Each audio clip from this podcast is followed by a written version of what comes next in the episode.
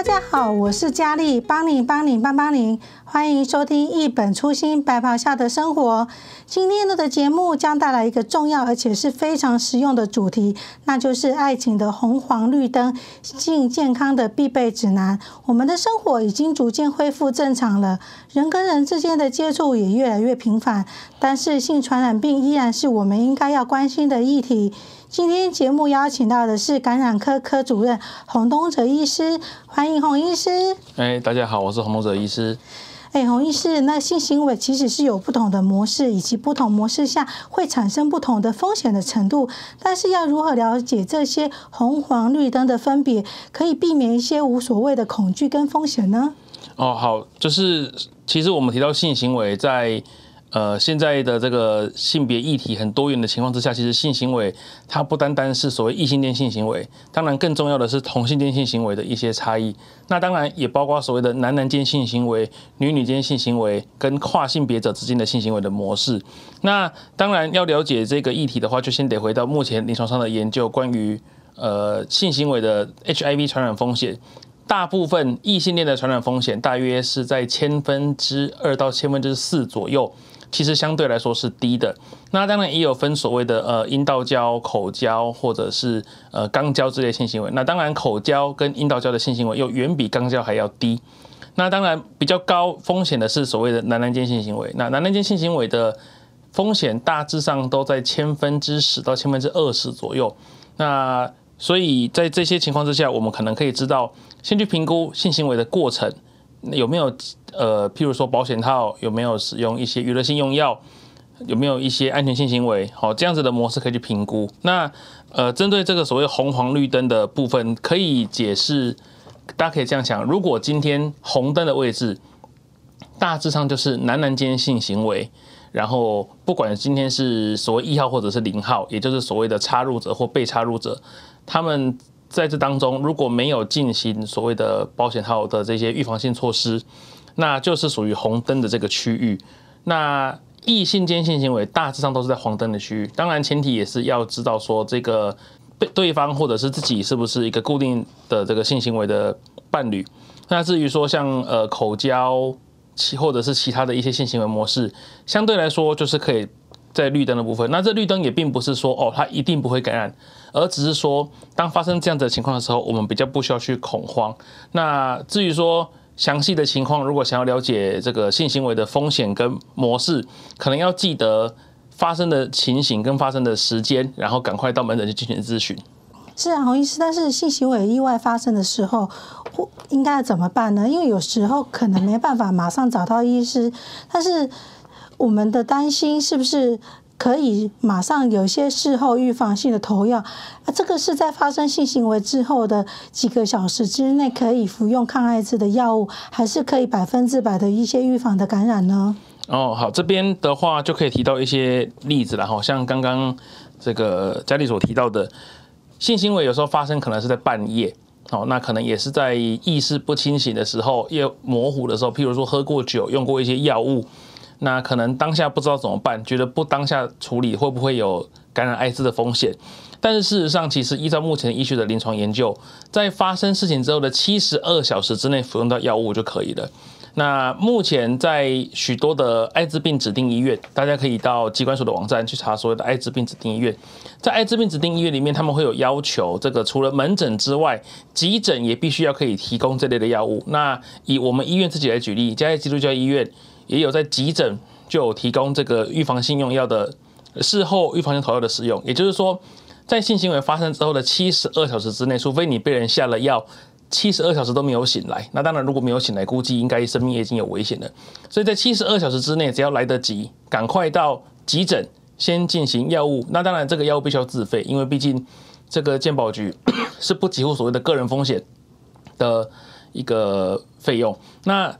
服用药物之后。再到门诊来进行评估，其实都来得及，好，所以说可以到医院去取得。那到诊所或者到其他地方是不行的。那当然，我想有一些个案可能会担心，说到医院会不会这个医护人员会有歧视我的眼光，会说我是一个呃，因为性行为是一个不洁的人。但是事实上，我们在指定医院的一个教育也有提到说，我们会教育我们的医疗从业人员，对于这个疾病不要有歧视，不要有过度的想象。哦，还有一些不必要的想象，所以说大家可以很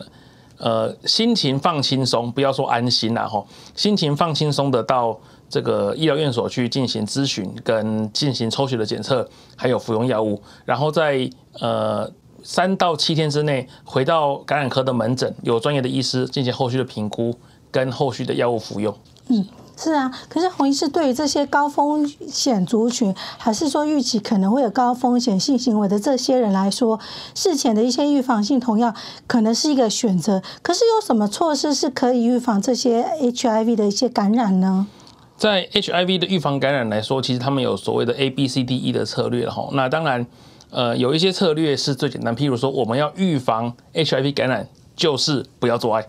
哦，这个当然是最简单、最可以理解的，但是这个其实是会也会是最困难的。进行所谓的道德劝说，我们也会说这个个案来就说啊，你可能要稍微注意一下自己的行为啊。好，那当然除了这个之外呢，还要去注意一下，譬如说可能避免去那个环境，好，可能容易会产生花好月圆的环境，或者是至少发生的时候要保险套。好，然后可能不要服用药物，因为有些人服用药物之后可能会保险套会滑落啊，有的男生可能会入珠啊，这些可能会导致保险套破裂，或者是用了一些药物，用一些不合法的润滑剂，它都很有可能会让保险套滑落，增加感染的风险。那当然，如果今天都已经发生了，那我们就也不再回头去追究。那再来就是说，在事后发生的时候，我们就像刚刚所提到的，我们可能到这个医院去进行事后的预防性投药。那服用二十八天，那或者是假设有一些人说，我已经预测到我的行为它会有高度的性行为风险，那我无法避免的时候，我能不能够在事前去做预防呢？其实是可以的哈。这个事前预防性投药，简称 PrEP PrEP，这样子的东西就是说，它在呃日常生活去每天服用一个固定的药物，那这个药物呢，它就会在血中保持一定的浓度，那这个浓度就可以避免。艾滋病毒的感染，假设今天发生了风险性行为的时候，可以避免艾滋病毒在身体里面住下来，就可以预防感染。那有些人会说，每天服药很贵啊，我有可能一个月一次、两个月一次，或者我只有特定的一段时间，譬如说参加音乐季之类的，这段时间有风险之外，其他的生活我都循规蹈矩，我都洁身自爱。那这个药物其实也是可以在特殊的情况下去做服用。好，那当然这个详细的服用情况，我们这边就不多提，我们还是会等到呃到门诊的时候，有专业的医师跟个案管理师，好跟各位进行介绍。所以说，就是说这里其实也不用每天吃，因为每天吃药，当然第一个怕忘记，增加感染的风险；第二个怕副作用，那，第三个是。药物本身其实也是一个成本呐、啊。如果说每天这样服用一个月，也是几千块的花费，有的时候也是蛮重的。这样是啊，洪医师。可是除了这个呃，会有艾有需要这种艾滋病的一些预防跟防治之外啊，还有没有其他常见的一些性病呢？呃，常见性病先呃，这个其实很多了哈。所以说我们讲所谓性传染病哦，广义上的性传染病其实指的是会经由性行为传播的疾病，也就是说，像是大家可能。知道那古埃及有那所谓阴狮啊，就是在那个阴毛旁边会有那种狮子，那个也能算是性传染病的一种。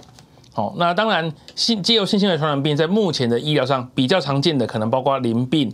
哦菜花，就是尖锐湿疣、梅毒，好，甚至大家最近可能有听过的猴痘，哦，包括 B 型肝炎、C 型肝炎，甚至 A 型肝炎。好，A 型肝炎并不是只有在这个大卖场的美果才会有而已，其实它也是性传染病的一种。在二零一五年到二零一七年，台湾曾经有过 A 型肝炎的大传染，在男男间同志性行为里面有大传染过。所以事实上，性传染病有很多。好，那所以说大家有时候到门诊来最担心的事情其实是 HIV，但我必须说，我觉得 HIV 其实是最容易预防的，因为像这些我刚刚所提到的这些，包括淋病啊、菜花啦、梅毒啦。它是无法预防的，好，那猴痘可以借由打疫苗去预防，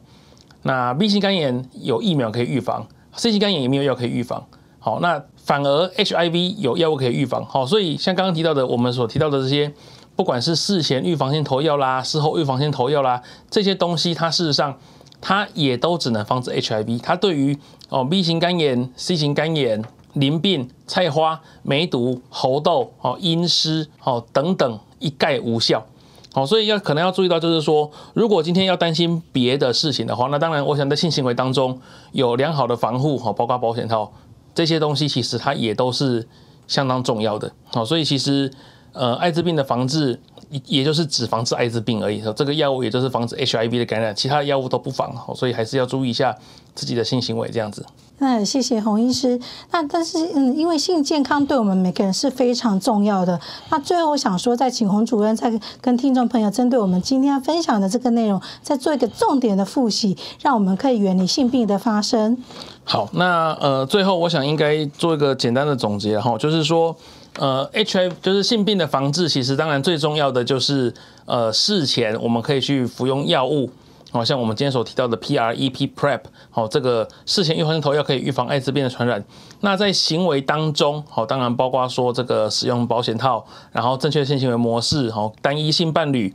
这些也都是很好的措施。那在事后，假设事前来不及了，至少事后，好，我们有所谓的 PEP，也就是事后预防性投药，在事后发生的七十二小时之内，到呃医院或者到感染科的门诊来进行咨询、检测跟服用药物。也都可以有很好的防治效果，但是也要去注意到，就是目前的这些防治策略，